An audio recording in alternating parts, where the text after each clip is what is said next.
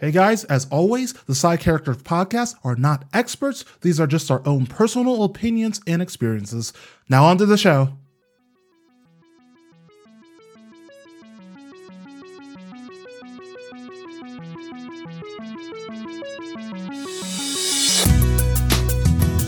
Hello and welcome to Side Characters, a podcast about cultural diversity in nerd culture. I'm Jordan. And I'm Leah. So, Leah, it's been a month and I'm finally recovering from it. And by it, I mean the Ghost in the Shell anime that was on Netflix. I'm going to be it honest, was... I, I don't believe you. I mean, okay. I, so I go, do like, think you're permanently damaged from it. Honestly, the thing that was more damaging for me for Ghost, so for fans who don't know, I absolutely love the Ghost in the Shell series, the anime, the manga, all of that stuff. They just released a new anime on Netflix. It was bad.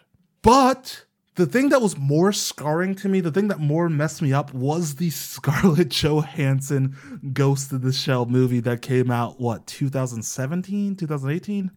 I don't remember. No matter when it came out, it was bad, and I'll never recover from that movie. Like it, it started the downhill, like the like the downhill yeah, trend for yeah, Ghost the, in the Shell products. For Ghost in the Shell product, and like twice in a row, they just got it completely wrong, and like that movie just did so much to my psyche, where it's like I love Ghost in the Shell, and then I saw the like first trailer, I'm like, oh no. And like when well when they first announced Scarlett Johansson for it, it's like, mm, we'll we'll be talking about that in a second.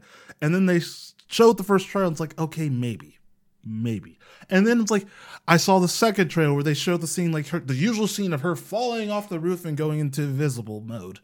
And it's like, okay, they got that right. That looks super cool. I I'll see this movie. I'm excited for it. And then I watched the movie and the two people I brought with me in the movie, they claimed they didn't fall asleep but they were definitely asleep during it. it was so boring and so bad and made no sense and like did not capture anything I liked about Ghost in the Shell other than the fact that it's kind of sci-fi. So, so Jordan, why are you telling me this story? Why? Yeah, yeah. Why am I just like randomly opening up this about Ghost in the Shell? Well, the thing is, Ghost in the Shell is a specifically it's a very Japanese property. Like you get like animes like oh yeah it can be transferred and shown in america blah blah whatever. But J- ghost in the shell is set in japan with japanese characters in it's, a very it's, it's japanese neo tokyo isn't it? Yes neo tokyo. Okay. And it's very like japanese social life like in the cyberpunk world. So tell me with this super japanese product why we have scarlett johansson who is not remotely japanese playing the main character Motoko Kusanagi. Mm-hmm. Why, why, why, why is that? So today we're gonna be talking about whitewashing. Oh boy! Yeah, let's I'm have fun. smiling because I'm in so much pain.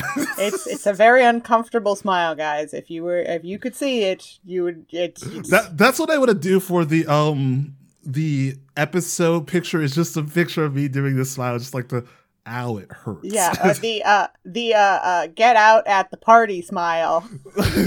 get out! oh god. Yeah, All right, that's so, a fantastic movie. Everybody needs to watch it. Anyways, well, yeah, of course. Don't watch Ghost in the Shell. Watch Get Out instead. Yeah. So, I want to start by doing our usual because not so many people will know. Like, what is whitewashing? There's so yeah. many people saying what they think whitewashing is. And it's like, oh well, whitewashing is just this and all this stuff but what actually is whitewashing? And mm-hmm. so, starting with our definitions, whitewashing is a casting practice in the film industry in which white actors are cast in non-white roles. And okay. yeah, to get like further specifics, because you know, general, it's like yeah. Will, will, you like when I talk about whitewashing? I always get that's like, well, why is that such a big deal? So let's get into it with a more specific definition. This comes from Merriam Webster. Um, this is definition four on Merriam Webster, just so you know, whatever. So it's to alter something in a way that favors, features, or caters to white people, such as to portray the past in a way that increases the prominence, relevance, or impact of white people and minimizes or misrepresents that of non white people, or to alter an original story by casting a white performer in a role based on a non white person or fictional character. Now, I love this definition. There are several things I like about this definition. One, it has a really good, like the second part of it is really good. That's traditionally what people think of as whitewashing. But what I love the most about this definition is the first part because yes. this is the part yes. that people don't think about as often, don't really know how to define, but it is a part of whitewashing and relates really well to this interconnected web of topics that we come back to and we'll probably come back to in another episode for it specifically itself, which is cultural appropriation.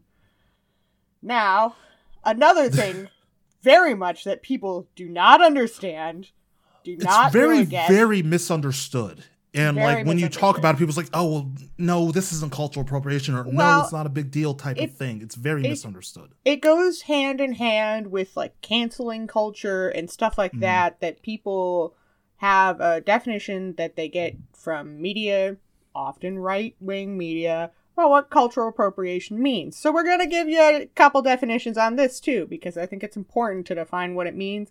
And we will be coming back to it, have an episode on its own for this one, which is yeah, this no, this one's definitely its own episode, yeah, definitely one that. But will... we need to talk about how it relates. So, cultural appropriation is the un unacknowledged or inappropriate adoption of of the customs, practices, ideas, etc., of one person or society by members of another and typically more dominant people or society. And that's the Oxford definition that you can get just from Google. Okay, so and then the other definition is the act of taking or using things from a culture that is not your own, especially without showing that you understand or respect this culture and that comes from Cambridge. So I know a lot of the confusion, a lot of like the misunderstanding purposes is when people's like, well, I just want to like that culture. I'm just showing that I like that culture. But no, there's a strict difference between cultural appreciation and appreciating someone else's culture and understanding and actually trying to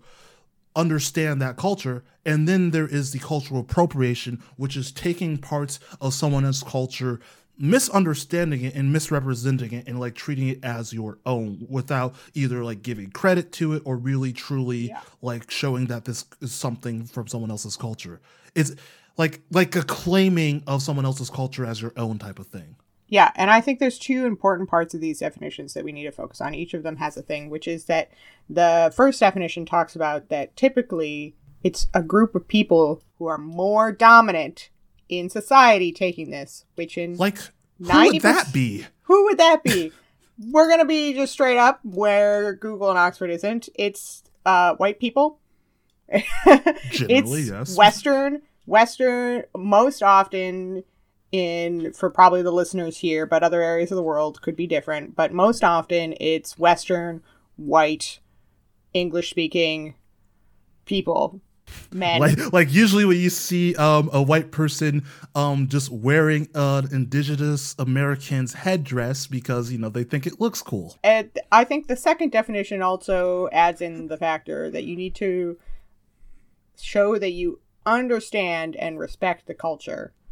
Which I like what Jordan was saying with appreciation because there's, and we'll get to this at another point, but like there's a range. It goes from appreciation to fetishization and exoticism. Yes. Like you gotta, you have to understand what you're using and get permission and continuing from that. And how does this relate to whitewashing? Well, that's pretty much that whole thing of like whitewashing is a part of cultural appropriation and the fact that it's taking someone else's work, putting Ghost white people shell. on it, Ghost in the Shell, and saying it's it's no longer necessary for non-white people to have this as their own product. So Ghost I shell. yeah. So yeah, that's that's how cultural appropriation plays in and I think it's important to remember that like all these things are interlinked and so you can like be thinking about this. So, yeah.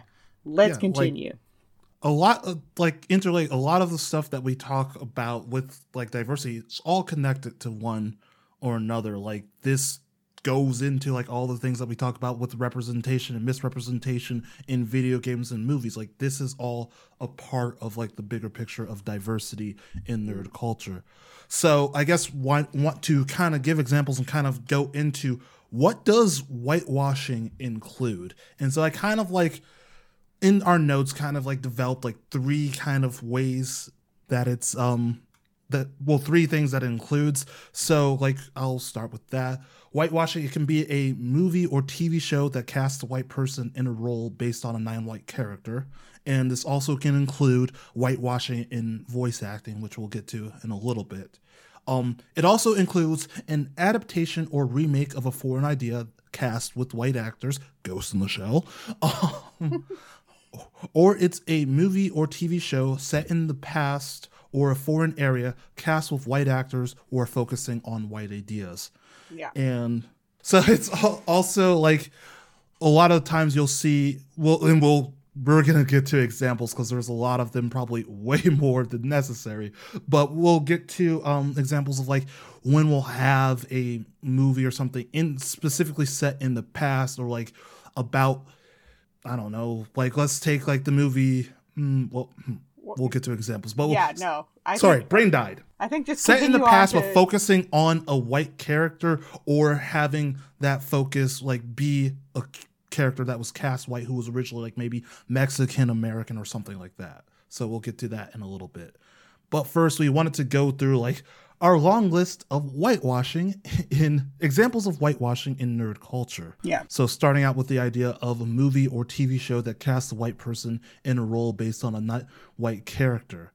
So I think first and foremost, the one that you've probably heard a lot of people scream about is Prince of Persia, the movie that was released in 2010 based off the Prince of Persia video game series, yep. where Jake Gyllenhaal was cast as the Prince of Persia. Yeah. Yeah, and and uh the, you know, generally no. No. He's not he's... from he's not from Central Asia. He does no. not get to claim this heritage. And it's in the title where the prince is from. So like, like if it yeah. wasn't like in the big scroll that you see at the beginning of the movie, if it wasn't Prince of Persia, then maybe, but like straight up, it's like this movie is about Persia and about the prince of this place, you know, that we call Persia. So maybe we could get a Persian, you know, someone from that area to be the main role. Yeah. No, that would be lovely, wouldn't it? No, of course not. Of course not. Um, so like, I can then, give you the history of the area, and it doesn't include anywhere where Jake Gyllenhaal is from. Sorry, mainly Jake Gyllenhaal, but no. mainly it stems from Iran, so you know, that's no. No, it, it doesn't work. Um, then Batman Begins in 2005. Liam Neeson was cast as Ra's al Ghul, who's either portrayed in the comics as Middle Eastern or East Asian, and sorry, Liam Neeson, but I don't think Ireland or I think yeah, he's Scottish, Scotland is no, in the Middle East. Yeah, he's uh, pretty much as white as you can get. not not Middle Eastern or East Asian at and, all. And the thing that I will go ahead and say about this, I like these actors. I really do like Jake Gyllenhaal and Liam Neeson. I have nothing really truly against them to a point. Mm, mm, maybe Liam Neeson a little bit of certain things he may or may not have said. Um, but mm-hmm. I like these actors, but no, these these roles weren't made specifically for you. And I get a lot of things. Well, there's no um blank actor who's good in this roles. No, there's tons. Yeah, it's whether you're willing minority actors chance. who should be getting these roles who just aren't. Doctor Strange, the movie 2016, Tilda Swinton was cast as the Ancient One, and originally in the comics was written as Asian, specifically yeah. Himalayan. That was a big one when that happened. Every I I knew many people who were extremely frustrated by that because it could have they could have cast someone who was Nepalese. Like there were so many good choices they could have made that could have said some really interesting things, and they decided to cast Also, one of the whitest ladies in Hollywood. And again, I really like Tilda Swinton. I think she's a fantastic actor. Um, but I remember part of the argument was like, well, he was originally drawn as super stereotypical. They couldn't do that in movies. Like, yeah, they couldn't do that in the movie, but they still could have shown someone from that area, or someone of that race in the movie, regardless of stereotypical or not. Yeah. Yeah. Um, if you're also saying where the person is from, why not use get rid of the stereotypes and use the Yeah. area as your draw for your uh, character? Yeah, But this isn't Exactly. the only time like when like they casting someone who is white isn't a good way of getting rid of stereotypes. this isn't the only time though that the that the Marvel universe has done this. In a like in a lesser known extent, um, Quicksilver and Scarlet Witch are supposed to be Romani, which is uh gypsy gypsies, traveling people, for people who don't know that word. And so they're supposed to be of Romani descent and neither of the actors are. That's not a thing. It was just kind of glossed over. And, And those have been accents that they try to put on are so bad. yeah, it's it's not great. It's not great. this one just and I mean there's more issues with this one than just the casting choice. Um where the Lone Ranger, Johnny Depp, like he does have Native American descent, but Johnny Depp was cast as Tonto, and there's specific things about Tonto, the character, that are um issues with to begin with, which to a point I don't think that I mean the movie was Yeah. terrible, but Lone Ranger shouldn't have been remade. In my yeah opinion. yeah there's some issues that uh tonto has a very complex history with like how they make him speak in pidgin english um which was changed in certain adaptations but is generally tonto is still associated with being a really not good portrayal of native american people and the name itself has some connotations in other languages so it, it generally was played as a joke, unfortunately. Yeah. It and again that movie was just bad to begin with. Mhm. And speaking of bad movies, it's um Oh, The yeah. Great Wall 2016 where Oh um God. and I like to call this um Matt Damon saves China where Matt Yeah. Damon is a part of the team who has well is it's set ancient China on the Great Wall where they're battling like these like China Chinese mythological monsters, but it's like Matt Damon, white boy Matt Damon, sorry. I like you, Matt Damon. Um, you know, kind of leading this charge against these monsters in China, and he's not Chinese. They could have had a Chinese actor, but oh, there aren't so many Chinese actors, and oh, this type of movie doesn't sell unless we have a white actor. It's like, mm, Uh. I'm pretty sure there are cases where you can say it does sell, like these Crazy Rich movies. Asians.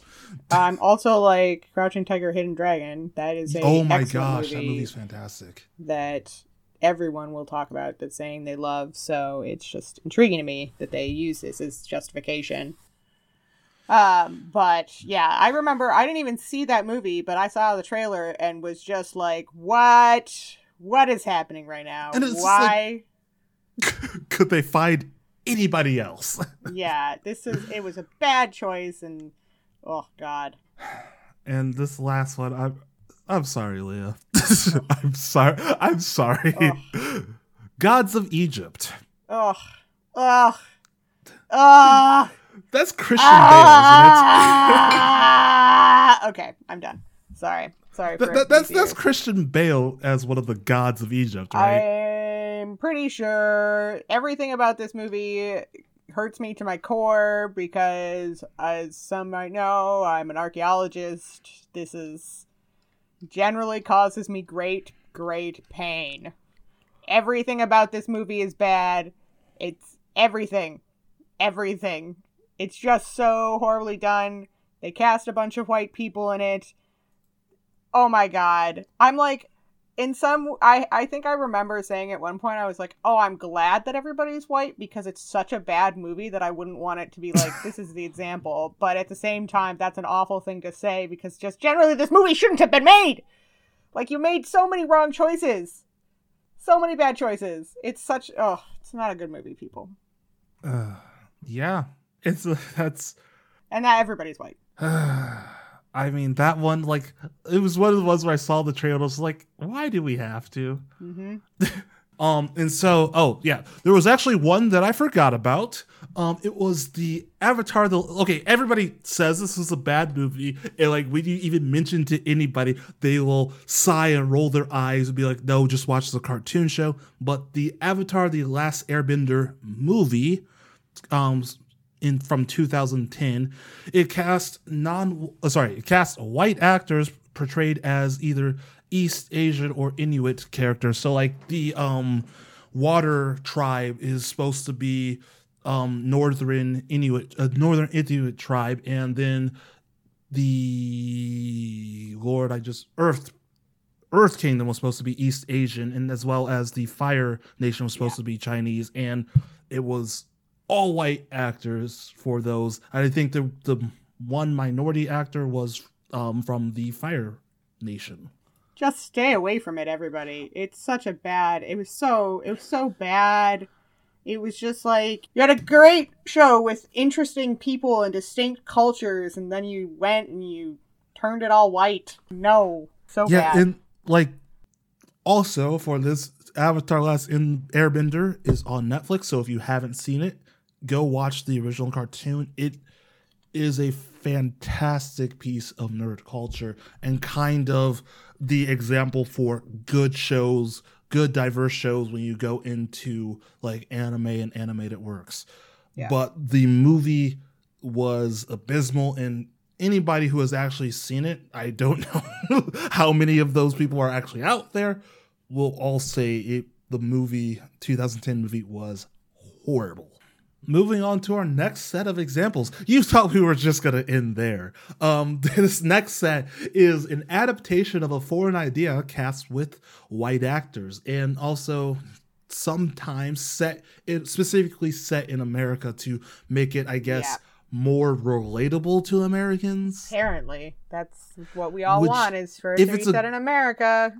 If it's a good story, it should be doing that already. And a lot of these yeah. movies that do get switched are relatable because a lot of these are adaptations of things that have already hit it big in America.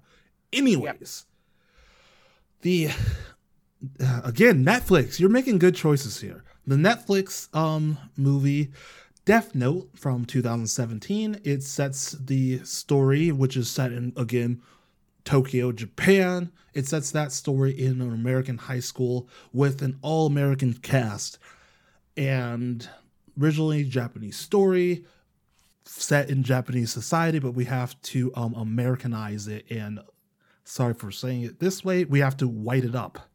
I just don't really understand with this one because this story was incredibly popular as a manga yes.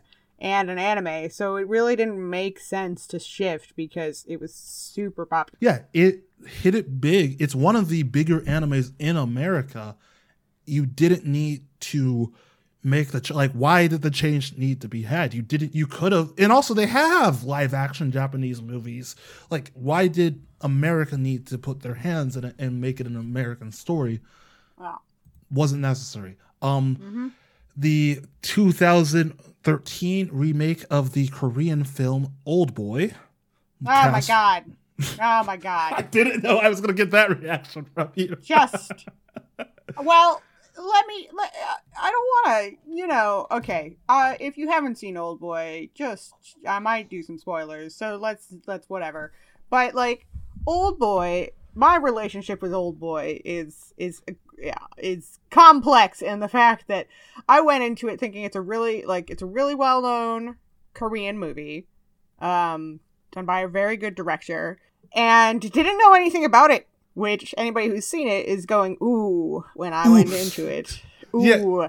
Uh it's uh it's creepy and uh it uh it, uh, it, it goes one places. of the most unsettling movies I've ever seen. it is extremely unsettling and has an excellent, excellent ending, and has some of the most interesting cinematography possible. Like the long, there's a long hallway scene that is so, like, oh, so good so well Yeah. filmed. It's where Daredevil got its long hallway scene, Yeah, long Yeah. hallway fight scene. Like that's Daredevil modeled after Old Boy.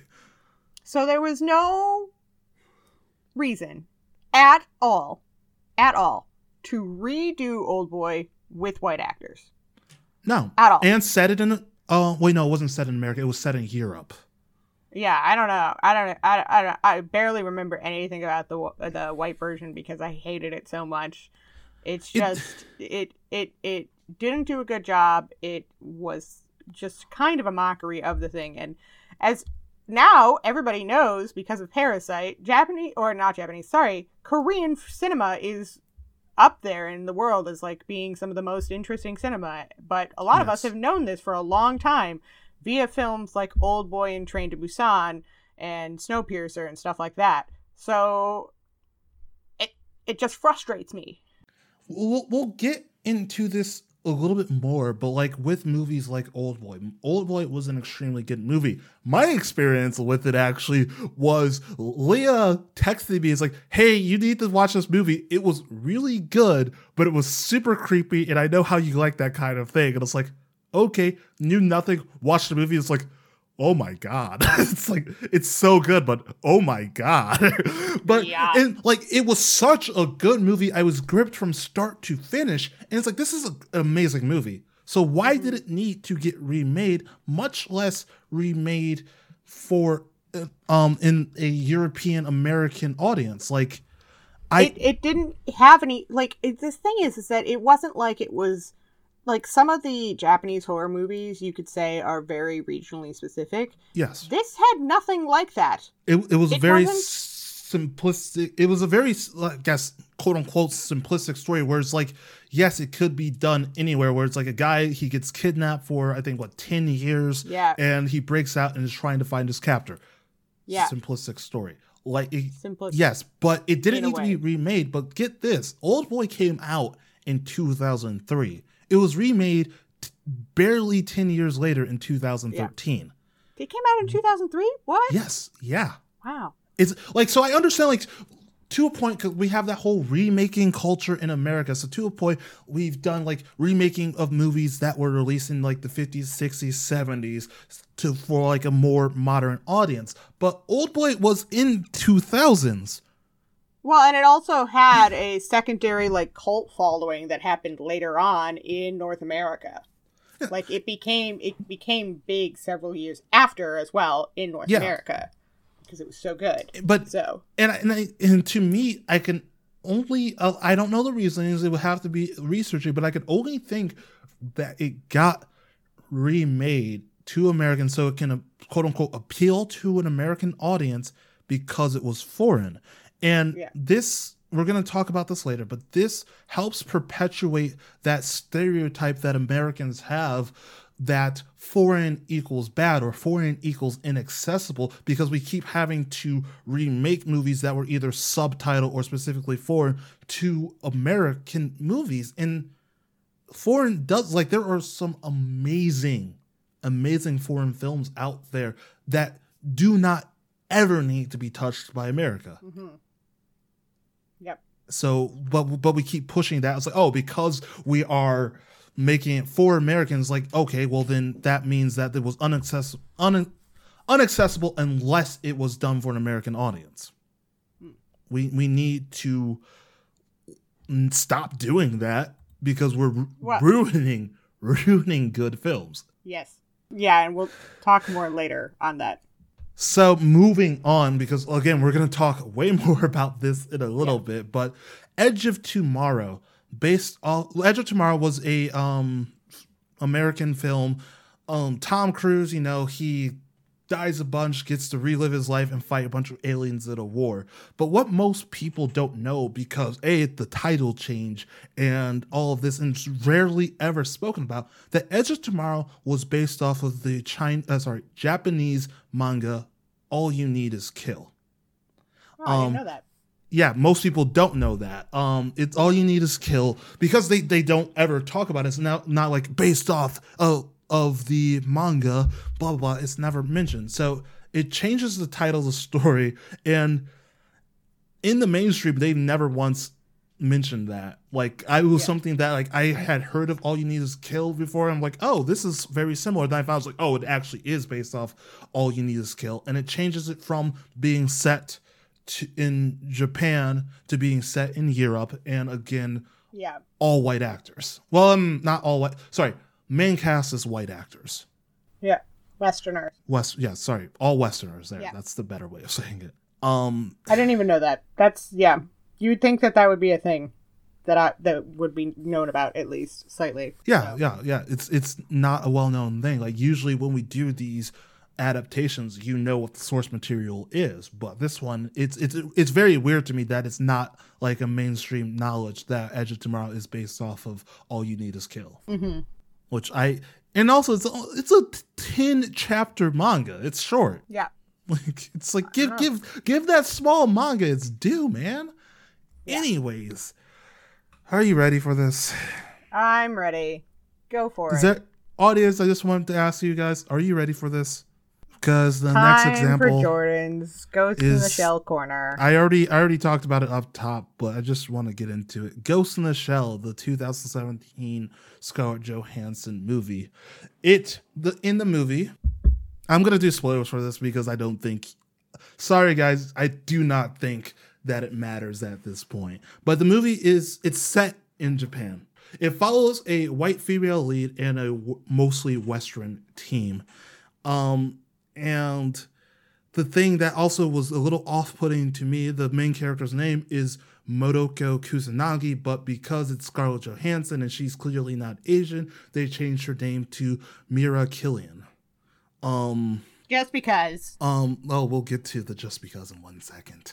Um, but it's also the weird situation of they still left the um leader of the organization of Sector 9, Aramaki, they left him as a Japanese actor and character, but they have him it's so weird that they did this. They have him speaking in Japanese, subtitled Japanese, but everybody understands it speaks back English to him Interesting. and that's like such a weird choice where it's just like like part of me feels like it was like oh crap we it's like we didn't have um japanese actors let's throw him in here but also let's leave him like you know let's make sure it's still japanese property right and it's like what They're obviously trying to be like, well, they have some sort of translation software that makes it easy. which makes sense because that's But- like the ghost in the shell world but like that choice is just so weird to me Yeah. And like is. Togusa is Japanese. Like we have like there is some diversity in the cast. Like it isn't a completely all white cast, but it is a Western cast in a Japanese property. And here we go. The character that Scarlett Johansson, like I said, is Mira Killian, and she's supposed to be Major Kusanagi. But by the end of the film, we do realize that she was actually, um, indeed, originally before she got um her cybernetic body through um you know government screwery. We find out that she was indeed Asian, specifically Japanese. But after the cybernization, they gave her a um white person's body. And to Oh, me, God. pers- like in the whole thing is like oh yes you're the strongest weapon we've ever created and they're like talking it's like yes you're the greatest creation we ever made and we've made you better and stuff like that and to me personally and i'm not saying like again as you hear in the disclaimer these are our own opinions and ideas this is i'm not saying this is what it was supposed to be but to me personally i see this as we made you into the perfect being we made you stronger better we made you white Oh. and it leaves well, such a I gross initially- taste in my mouth That's what I get from that too. Like, oh yeah, we transform you into new, and now you're white. Like, And- why? why couldn't Why? you just give her an Asian body? And I know some people's like, well, that's because she would remember who she really was if she looked. I'm like, Give her I- a different face well, then. but the thing is, in the anime, the whole thing was like she knew who she was, and she was like matter. she That got it. doesn't in a- even justify the fact if the it doesn't justify the fact that as you give someone a different face, they will not they will no longer recognize who they are. If you are changing the story to say that she's not supposed to know who she is, then just changing her face will generally make it so she doesn't know who she is. yeah, not just like you didn't have to make her white, and it's just like Mm-hmm. And there's so many th- issues with it. It's like, did we not think that this highly popular anime and manga in America would not sell? Were we not confident that this adaptation would sell that we had to put a big name actor in front of it? Did we have to make this character white? It also perpetuates the stereotype that's like, oh, there are no good mainstream Asian female actors. No, it's just there's so many issues with it. And like watching that movie, not only was it just like that like slap in the face, they changed a lot of it. Like it didn't feel like Ghost in the Shell, like how Ghost in the Shell is very Japanese. Yeah. It did not feel like that. Yeah. And just any It's just it also goes to the point that we just need to have a little aside where we say, Scarlett Johansson, I'm assuming you've got a new manager by now, but you just need to stop taking roles like this. I know that she backed out of the role for the movie in Rub and Tug where she was supposed to be play a transgender person, but oh my god, girl, you just need to you just need to stop. Just stop. Yeah. Oh, luckily, there aren't other actors that keep doing this. Wink. Hmm. Anyways, let's keep going. Um, so I want to also hit on again, like some of these movies are absolutely terrible. So people are like, "Oh, well, it's justified." No, it's still not justified. But No. Dragon Ball Evolution, the um live action Dragon Ball Z movie, um, was set in America and cast a white actor as Goku. And they still gave him the ridiculous anime hair, which I thought was hilarious. Just- That's ridiculous. but it's just I again, it's like he's a white actor, but like, and I get oh he's actually not Asian, he's a Saiyan, and Saiyans are aliens, and blah blah blah. But like, yeah, he was also raised by a um, Chinese grandfather and all this other stuff, and like you could have still had in this Asian property an Asian lead actor. Hmm Well, Yeah. have Goku be Asian lead actor because there were again there were Asian actors in this movie, but not the lead. You couldn't get a lead role in an Asian property, really. Okay, anyways, Yeah. I'm sorry, I'm just upset. Continuing on. Let's move forward. We got to Yeah. keep going. Push Movies through. We- about the past where non-white people are cast as white. The Yeah. movie 21, starring Jim Sturgess, Kevin Spacey, and the rest of the cast was um, was white, in a story about Asian Americans. Yep. based off based off a true story again because these are the movies set in the past. Um, yeah, Yep. and you know, like I said, luckily there are not actors like Scarlett Johansson who keep doing this. Wait, Jim Sturgess, Cloud. Atlas, where he um was in Korean face makeup. Which we uh, there we're not going to get into that. I It's it's a complex thing. We we're not going to discuss Cloud Atlas, like there there's a reason for it in. Cloud Atlas, and we understand it's a long that that's discussion. complex. But the fact is, is that this is the second time. this is the second time Jim Sturgess has been called out for wanting to play Asian American role or Asian roles. This, you gotta Jim- stop, buddy. Guys, come on, like, come on, man, come on. Yeah, And again, it's like I like Jim Sturgess. I'm iffy on Scarlett Johansson these days, but come on, guys. yeah, And the That's the- film Argo 2012, Yeah. where Ben Affleck was cast as Tony Mendez, a Mexican American. yeah. Um, you'll you'll get the thing where it's like the act the um people it's based on say oh it was fine it was fine blah blah blah but like still it, it goes into the representation type thing. Yeah. It's about having people who who having the roles. If you're okay with the person, well, that's great, but it's about having the other having the people who are watching it see that. yeah, it's it's for the representation of the people seeing characters or stories that represent them, but then you see this person who is of your descent but not portrayed as that in the movie and will help create a complex within your mind as it has with me sometimes where it's just like, well, am I not good enough? Or it's like, why couldn't I be represented as such? And it's just Yeah. there there's a lot of reasoning behind it. Um Yeah. and our last set of examples enhancing the place of white people in the past. Leah, you want to lead in with this one? Yeah, so because I'll get angry. another- There's another trope name for this within this lovely trope of whitewashing. It's called the white savior. Uh, it's the most common example of this problem where you basically increase the relevance of the white storyline in history.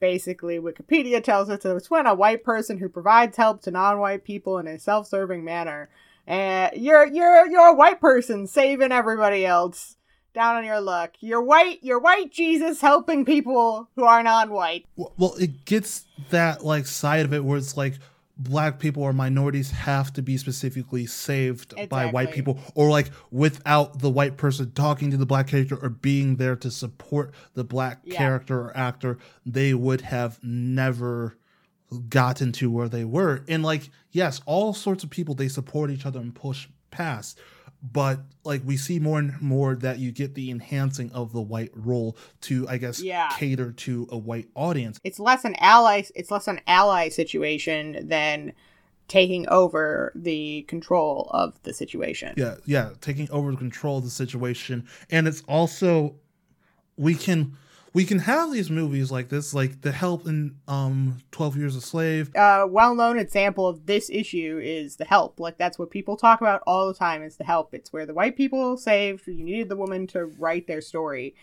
That was the thing and it goes into a long list of other movies which we don't have to go into all these examples but they all follow the same trope of that there's the white people helping the other people so this is like 12 Years a Slave, The Blind Side, Dances with Wolves, Glory, Gran Tur- Torino, Green Book, Lawrence of Arabia, big time. Remember the Titans, The Soloist, Glory Road. Like, it, the list goes on and on. How this is such a common thing that happens where it's white people swoop in, save the day, get minorities out of the situation they're in. it's based off true stories a lot of times and we see it's like well yeah it's based these things happened these roles were there but we also don't really see stories where that wasn't the case where the minority did have to pull themselves up on their own with no support we get the same story where it's like that white people had to be the driving force again and again Yeah.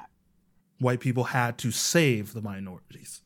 It it either some of the movies play up what was not such a big role and other ones where but the thing is is even where it's just this is a story that happened even if it's not played up the fact is you're not telling the other stories of where it wasn't necessary so it's just getting repeated over and over again. And it's just prevalent. Like i think we can all remember or if you haven't heard of it the back to the future example oh my god Oh, that's this is the classic. as a kid, I didn't realize how this. messed up this was. this is so mess. Well, there's a lot messed up about Back to the Future. I like. I like. If you haven't seen John Mulaney's thing on Back to the Future, I highly recommend listening to it. I will But actually. yeah, there's so Back to the in Back to the Future, uh, Marty McFly goes back, plays guitar at the school dance, giving the idea to Chuck Berry to get his style to create rock and roll. The founder of rock and roll, Chuck Berry, and giving him from the a white idea from the white guy, the idea for his song that started rock and roll, the idea for his song, um, uh, Johnny B. Goode. Like, The, the, Why? the, the thing is, it's like we couldn't have it's like, oh yes, we have of like large figure, African American figure in rock and roll. He helped start rock and roll. We couldn't just leave it at that. We have to look. no. Actually, the idea was really from this white kid. He took that from him, and that's how rock and roll got started. That's messed up. That is, That is so messed messed up. Taking achievements and reclaiming things that don't belong to white people. It's just, it's, yeah. We have, there's so many examples of it. Uh, there's so many. uh, and this is my recent example. I really enjoyed this. Is um, La La Land actually, where Ryan Gosling, um, white man, was is the only one who can save the jazz clubs. He's like, I'm the only. Like he even says that in the movie. He's like, I'm the only one who can save this. It's like. You, white boy, is the only one who can save jazz clubs and jazz music. So, you know, jazz, the style that originated from African American communities in New Orleans. You, you are the one who can save that music. Okay. Considering the fact that there's general stories around that that role was originally supposed to be played by a black man, generally gets you even more riled up, and it's just like, why? And then, and then you got the whole thing with the Oscars and them taking it from Moonlight. It's just like I kind of love that moment though. bad, bad, bad, bad time for that movie. Yeah, we That won. We had so won. no, no, actually, sorry. Moonlight won. Screw y'all. Uh, But it also takes away from Moonlight, which I'm just like, ugh. Yeah, yeah, that does. But yeah. right. The last example we have is one of The my one video game example. The one video game example. There are more video game examples, but we're gonna just talk about this one, which is combined with the movie example, which is The Last Samurai. The Last Samurai, which most people know about, to say is about how a white man saves Japan, basically. I think So it was the that's- Dave that's- Chappelle joke where it's like the last black man on earth would be played by a white guy type thing. Yeah, yeah. It's so yeah. That's with uh Tom Cruise. He becomes a samurai and basically saves the Japanese people. Oh boy, oh boy, oh boy. Now going on to the video game example of that. uh, There's there's a game that came out several years ago called uh Noi Neo. no Neo Neo. Neo Neo. Thank you. I names are not pronunciation is not my strong suit, and I haven't played this game, but I Yeah, can tell you a lot about this game because it's the story of a white guy who becomes a samurai. Which, yeah. So the people coming to defense of this game will be like, well, it is based off a, a true historical figure. And it's like, but, you know, this true historical figure didn't fight a bunch of yokai and Japanese demons. And it's yeah, also so it's enhancing, uh, like we said, enhancing his place in history or enhancing his it's role. so there's so much problems with this where it's basically this equating this like but it's a real story okay basically one story of a man who did some things not really super exciting his actual story is kind of not boring. incredibly it's yeah kind of boring. You could have told literally any other story of any other samurai. There are so many more interesting stories. Why did you choose to take the one exception of the one white samurai and tell that story again like the last samurai? Like there there's no need to be retelling the stories again which re-emphasizes the place of white people in this history which is a place that they literally have no place in being since Japan was closed off from the rest of the world for a large part of the Tokugawa era, which is when samurais were. I'm sorry, this is this is a thing I care about a lot. It I- just frustrates me. There are so many better stories to be told. I love. s- I care about it too. I love samurais and the Tokugawa Shogunate period. Anyways, we don't have to go into my Yeah. love for samurais. Hmm, wow. Yeah, there's so many more interesting people that could be told. Or, like, if you're going into folklore, there's so many more interesting folklore stories that could be told that it- didn't need to be a white guy in the lead role. I'm sorry. No. No. Just no. Just no. I. you know, if they did they did the movie version of it, it would be Matt Damon playing him, right? Yep. This was all around the same time. And like they, they there's so many other stories of samurais, so many of like you picked the one the one, the one guy. It's just so funny. Like I laughing, I'm laughing at that because it's like there's so many stories. It's like, hmm, it's it's like like finding where's Waldo in a Waldo poster, and like picking the one story. Yeah. That, that's the equivalent. It's like finding the Where's Waldo of stories to portray for your video game. There's so many different stories. It's just, it's just, it's just is like the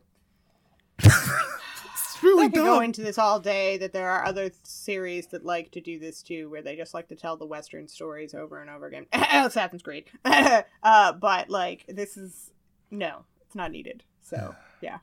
Anyways, so continuing. we gave like 50 examples. We didn't give 50 examples. But so why is recognizing whitewashing important and what can be done?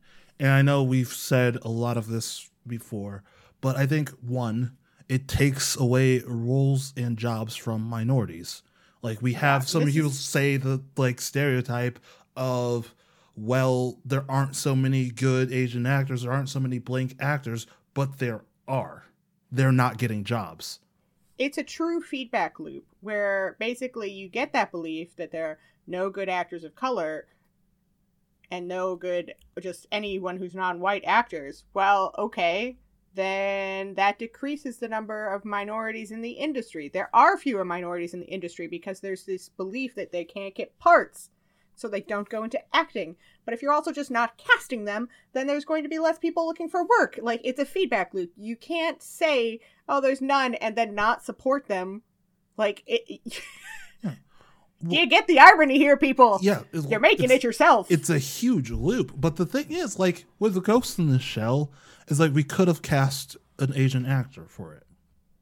We, we, we could have done, but we picked a white actor. I guess part of the belief of this movie wouldn't sell, but like we could have picked an Asian actor, someone who could have really knocked it out of the park. I can think of five off the top of my head, but we didn't. And so therefore that person did not get the job a white person did. And then we go to another movie and it's like, oh, well, there could be a great Asian actor for this, but there's none because we keep picking the same few people. And also in Hollywood, we've picked like the same like 10 white actors again and again for roles. When there's I, so many other amazing like watch any type of indie film or any type of foreign film and you can see actors just knock it out of the park again and again. So where are they? Why aren't they getting jobs? As someone who watches a lot of East East Asian dramas or just like East Asian, Southeast Asian dramas. Particularly, I've gotten into Thai dramas recently. The actors there speak perfect English and are really good. like, there's places you can get these actors from. They, they exist. You're just not looking behind your small little area. Like, come on. Ugh. Draw from other areas. Come on. And it all affects like acting and roles and stuff, but it also like whitewashing also affects like directors and those writing and creating ideas. Like there are not that like not that many um directors and right foreign minority whatever directors and writers getting jobs because they again keep giving them to white people and yeah. Like we're missing we are missing out on hollywood's true potential because of whitewashing. Yeah. Super into agreement. Uh, and then, yeah. like we were speaking of super agreement, like we were talking before, remakes of foreign ideas, um, it perpetuates the idea that foreign equals bad or foreign equals inaccessible, like with our example of Old Boy. Yeah, this is just Old Boy is just why it's not necessary. There's so many movies like this where it's just like it's unnecessary for you to remake this movie because it's well done. We don't we we do it sometimes, but we less frequently remake the entire genre of French art house movies like Amelie and stuff oh like that. God, so Why aren't we remaking those? Because generally because they're made by white people. Like there's some of them, yes, I do acknowledge that there are some French art house movies that have been remade. The majority of them just stay in French because people enjoy that subject. They enjoy the ethnic appeal of French culture, if that makes any sense. And so it's like people enjoy the original movies, they're just not being distributed to the right people. If we if we keep remaking foreign ideas to be a quote unquote accessible for American ideas, we're gonna keep pushing away foreign ideas. We're going to keep making it seem that the only ideas worthwhile, the only ideas worth making into the mainstream are specifically American or white ideas. And we are losing out on a lot of culture. We are losing out on a lot of creativity, a lot of like beautiful works because we keep pushing this like agenda to remake everything into America. I think I think we need to like so we have this idea that like movies that America America has its own exceptionalism as we all know that it's the best and the greatest and it's very insular. And I think we've learned, hopefully some of us have learned from Parasite that the world is a very diverse place and Parasite was created by the director. As I love when I he, read this article or Dude, the interview he awesome. did, where he said that he made something to be inherently Korean, to focus on Korean problems. but made something that was universally understood, particularly by Americans. Particularly by Americans, this experience of, a, of existing in this late capitalist neoliberal system.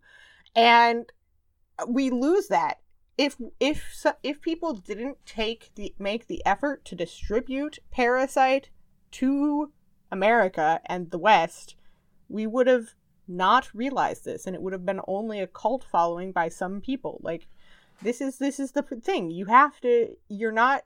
America needs to stop thinking it's alone in its situation and realize that the rest of the world is having hard time too and we can learn from them because other places are doing it better, have it worse, or are having these same experiences. It's not just us. Parasite, people can relate to that movie. And the fact is, like Leah just said, it's like it's not just us, but we want to keep pushing the idea that it is. And we want to, like, we even have a certain person saying that Parasite should have won and we should have had more, you know, American movies such as Blink and Blink. No, they're universal ideas that can work for everybody. Mm-hmm. We need to stop remaking things and tr- like you you you I don't know if you know this, but after Parasite really was released and had like mainstream success in America, HBO was like, we're gonna make a series based off Parasite set in America. Yes. And it's like, yes. why? Why? I'm also I'm also like one. There are versions of that that have been done before. Have you? What's oh? What's that TV show with Eddie Izzard? The Riches. The Riches. I love yeah. Izzard. So there are versions of of of stories talking about people faking their way into upper society have been done. I'm not saying Parasite's its own thing. I'm just like you there are other ways to tell these stories. And yeah, I do think we should have more movies focusing on the issues with capitalism. That would be great. Do we need to tell the exact same story over again? No. Yeah, it's it's a lack of creativity and it's a lack of taking a risk on your own. It's a looking at mm-hmm. something that was successful somewhere else and being like, I can make this because it made money on its own. It's it's like we can have a long discussion about how remakes suck, but it's that idea of just like I have no creativity on my own, so I need to take something else that was good to make it in life, and it just it doesn't make sense. Parasite doesn't need to get remade. Ghost in the Shell really didn't need to get remade. Death Note didn't need to get remade. Um, like there's hundreds of other movies, like foreign movies that I really like, and then I'm praying that America just ignores and doesn't remake. Like The Orphanage doesn't need to get remade the, these are good ideas that should be standing on their own. We should stop perpetuating the idea that foreign equals bad and start celebrating and pushing these movies forward. Just because it has subtitles doesn't mean it's inaccessible. It means that you got to do a little bit more work to get to the meat, like a clam or a pistachio. Shut up, Leah. It was a good example. Sorry, I was. It was, but I just it came out of nowhere, so I was surprised.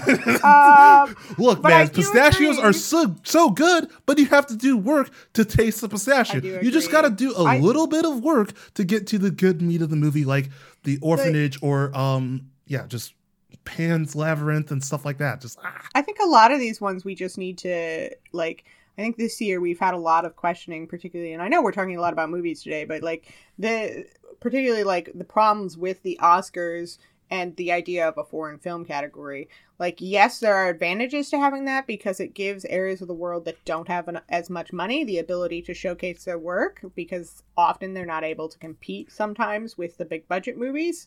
But also at the same time, Parasite should not have been in the foreign films category because it deserved to be named the best movie Period. in the world this year. Period. So, that was such a good movie. Like, yeah, I think we're all starting like start thinking about that, start questioning that, start questioning the ideas you have about these foreign movies, and maybe you know, watch things in sub, not dub. Yeah. Just yeah. The, just they're worth it. That. Also, yeah. just thinking about it, if they remake Pan's Labyrinth to be American, I am going to riot. No, they're never going to do that. Guillermo del Toro yes. is is basically Americanized now, so he's fine. He's safe. I I I, I will be right behind him if they try to take that from him because that movie's so good. No, no, I think Hideo Hideo Kojima would come up and punch someone in the Oh face for him. I love how they're best friends. Except Hideo Kojima's a weird one. We're not going to talk about him because I have issues with him. oh, but we might have to talk about that later. Well, t- me personally talk about that later because I'm interested. Anyways, yeah, so Anyway, let's focus on some of the arguments for whitewashing or against putting more minorities and stuff. Whatever. These are all. Though this argument is stupid and it makes me want to flip a table every time. Um, the idea of well, uh, what about blackwashing or putting minorities in white roles? and my immediate response is to punch in the face and say, "Come back to, come back to, come back to me when you've been subjected to perpetual raci- systematic racism for multiple generations." Because that's the answer, right there. Just, just how Systematic ready, racism. how ready I was to just tackle someone when they were like, when um the newest Fantastic Four movie, which was abysmal, got made, and they cast a um, Michael B. Jordan, a black actor, as Johnny Storm, a um historically white role, and everybody's like, "Oh, well, isn't this just the same thing? Aren't you blackwashing?" And it's just like. That silence is exactly all that argument deserves. Yeah, because it, it, it like. You can't even say anything because it's so stupid. it's it's so stupid. It's it's the idea that like uh like oh well, we got to go back to our the big RBG right now, which Ruth Bader Ginsburg of her saying that uh it's only equality. I, I can't remember the exact quote, so I'm gonna butcher it right now. But you can look it up. It's pretty. I'm saying quoting. I'm generally sure I know what the meat of it is. It's only equality when the Supreme Court has had all women on it for the same amount of time that it's had all men. It's like the the fact Because that's what it is. That's the problem. The problem is not getting equal numbers. Equality is having it in a situation where it can be reversed from what it was. Not saying that they're oppressed, the dominant society group is oppressed systematically, but that there's potential that you could have an entire, that you could have a movie played by entirely white people, entirely black people, a mix in between, that roles could be switched. Like it that's the that is where we need to get. We're not there. So who cares if it's made more roles for minorities because most of these stories you're complaining about are fiction anyways.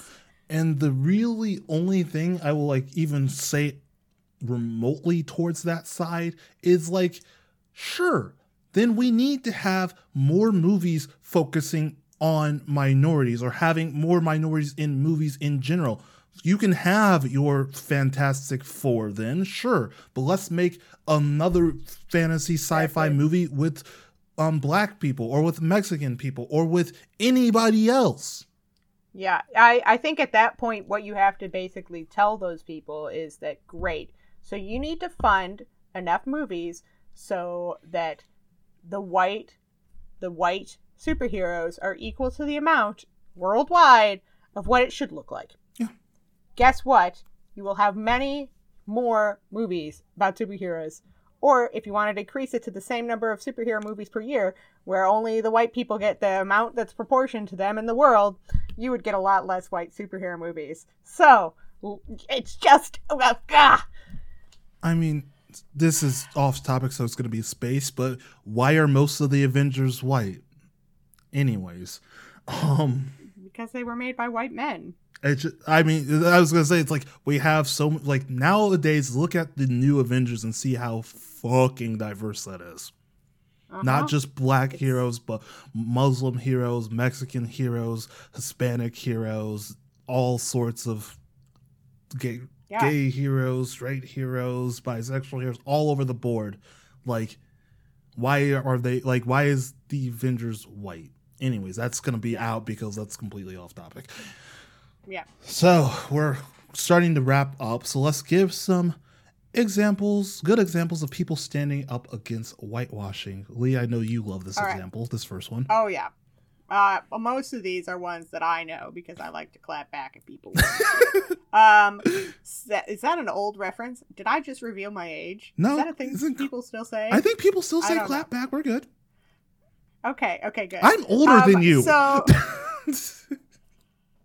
whatever. I'm old. Um, uh, so many people will probably know this one. We've talked about Parasite, Parasite a lot today because it draws a good example. it's so good. Um, but the fact is, is that Hulu, when they first released Parasite, got a lot of people telling them to dub it, to put it in English, to not have subtitles. And Hulu said, fuck no. In actuality, what they said when they replied to someone telling them to do it in a tweet, word for word, this is a quote now if you don't want to read subtitles, you can always learn Korean. Which just let's all do a second for claps for claps for Hulu for that one because that's the correct response. that is the most like drop the mic response they could have have. yeah, I love it. fantastic. It's fantastic, and it should be done by more people. So, You can keep going. oh, you want me to keep going because most of these mine. yeah, these are Uh, all yours. I one- realize that like these are all yours, so keep going. yeah. My my uh, next one is one that I always like to show, even though Overwatch is getting pretty old. Overwatch used regionally specific voice actors, so we didn't really talk about it much before. But a thing that's becoming more prominent is the fact that uh, voice acting is often whitewashed in a way. Characters aren't who aren't from specific ethnicities are used aren't used for their games. And a lot of people now are bringing this up as an issue and Overwatch in its in its wisdom chose to get people from specific places to do actors from specific places. So my favorite example is the fact that I know um, several I have several Egyptian friends who uh, when they heard Ana's voice uh, knew where she was from. That's Not specifically that she's from Egypt, but they knew which town she was from because she has that specific an accent. Accent. Accent. So, yeah, uh, it was really really good that Overwatch decided to keep it keep some of that and then and then as they got in increase the amount of dialogue from the so originally uh, lucio said a lot of things in english and then as they got more into it they re-recorded his lines and re-released them in portuguese i believe. Yeah, so and the fact that awesome. most of the characters will say like their alt moves and stuff in their language is really cool. And it's really awesome to hear it. It's i mean also terrifying at the same time because you know something terrible is coming when you hear symmetra loudly call out in her, in her language what she's about to do to you. It's like everybody run but that's how it should be because in actuality that's what it's like for people who are playing not in the english Yes. version so yeah or the people playing on the european servers like that's how it should be i'm sorry that's that's it's, it's, really very it's really cool case. looking like that's again a way to help spread and show culture because it's Hmm. super cool I I I really appreciate that. And that's a good example. Now on a on a random other one, this one is a little it's a little less related, but I've talked about this before where so the movie that came out uh this past year, The Personal History of David Copperfield, which is a redo or is a is a adaptation of the book David Copperfield um by oh my god, what's his name? Dickinson? Dickens. Dickens. My God. So written by Dickens. Um, so this is a work of fiction written by Dickens that they cast a diverse cast, which I think there was some pushback, but uh, generally plays to that fact of where people get pissed off when people cast minorities in positions which are traditionally played by white people. This is one of those cases where it's like it's a work of fiction. We can have whoever we want.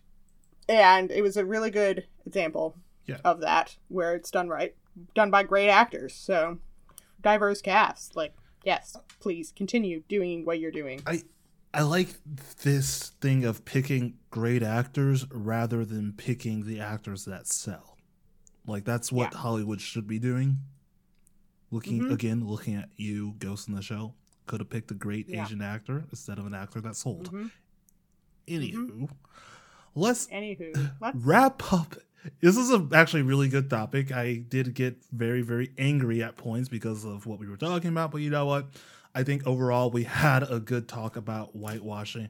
And this topic, it'll, it'll be back when we talk about cultural appropriation and a few other things, and maybe if we talk about specific works, but it was good to kind of get all this out in the air and just like truly look at what whitewashing is and like where you see it and what we can do or how we can address it. So, so yeah, let's end with our usual of talking about um things that we've been reading, watching, doing recently. Um, I will start because I'm nice. Um, I Thanks. because of the Ghost of the Shell anime that recently came out, I just like was upset about it, so I decided to go back to the roots and start reading the Ghost in the Shell manga again. So I bought the collected volumes, and it's really, it's first really different than the man- mainstream animes i guess i shall because it was also written like 40 years ago, but it is really good, and I really appreciate just how cool it is as the dumbest way of saying that, but I, I really, really do appreciate how cool it is and how like even back in the 80s, how strong of a character um Kusanagi is presented as. Because we get a lot of things where you'll see like a mainstream work is like, oh yeah, this is like the portrayal of this character is kind of sexist or oh this and that, but like even in the 80s, like she was portrayed as a strong female lead who wasn't shoehorned into specific stereotypes, and I really like that about Kusanagi and the Ghost in the Shell animes and mangas. Hmm. That's mine. Yeah. That's yours. That's yours. Well, I actually remembered mine for this week. So, um, mine isn't really a, a, a work of fiction, uh, because the fiction I have been doing is mainly stuff I've already been talking talked about, Animal Crossing, uh, or Dragon. I was about to say, it's like you were not just going to pass up Dragon Age because you've been doing, I, I've been playing that again. again. but shh, we're not talking about that. We're talking about today the thing that I also have been like eating up like candy, which is uh Polygon's uh series of videos on YouTube Unraveled with uh Brian David Gilbert. My goodness. If you haven't seen this series, I recommend going and watching them. Brian David Gilbert is a master of comedy and just oh oh every every video he does gets me and I've probably watched them all at least twice. So what Unraveled does is he takes a Brian David Gilbert takes a random topic and delves really deep into it like kind of like how you imagine game theory does it but to a to, to a crazy extent where he goes insane where like uh he ranks all of the uh Mega Man uh characters by how useful they would be. Uh he determines the best cuddler in um in uh Mortal Kombat. Or who would be the Uh, best like manager from the Dark Souls series? Yeah, yeah. Who's the best boss of the bosses in Dark Souls? or he loses his mind when he talks about the history of Waluigi. Uh, he, yeah, he is really good. Uh, the series is really well done. He d- ta- puts a lot of time in it. It's really funny. Um, he also like there are multiple times where I'm like he he handles things in the right way. I don't know, just little things where he changes like rather than calling uh himbos and bimbos he he changes it to thembos like stuff like that small little Oh things where it's like this this man this man knows how to talk about stuff like he's a good he's a good good source um and Bimbos. yeah, oh just- my gosh. yeah but it's necessary I, I know, of I know, but just, just the word is just oh my god. Yeah. So go. I will. We will definitely have the link to the playlist in the. Yes, I will put the, link in there if you include it in Thank the notes. I will not because forget. I want because I want everybody to watch it. I forget what the exact phrase I used to describe him was, but it was something along the lines of mentally distraught. Like you get to see someone just wreck their life No. Every week. It's like I Oh, spent three no. hours trying to talk about the hottest, uh, hottest monster from Castlevania, and you see like this look on his face is like, did I go too deep this time? And it's just, it's he's really funny. I started watching He's based on Leah's funny. recommendation. He's really funny, but just like that poor guy puts his brain through so much tr- stress and stuff. It's fantastic. That poor, poor man. highly recommend. I highly recommend. if he ever listened to this, I would be, oh, I would just, oh, yeah. That that great. poor, poor He's guy. really good at what he does. He- He's really good at what he does, and I appreciate him for it. Man after my own heart. Utter chaos. just Yes. the, the pure chaos that is that show. I love it. Anyways, that's been our show for today. I really enjoyed doing this topic with you as always. And Mhm. yeah, we will check y'all out next time. All right. Bye. Have a good day. Oh yeah, have a good day. Goodbye. Get out of here, go have some fun.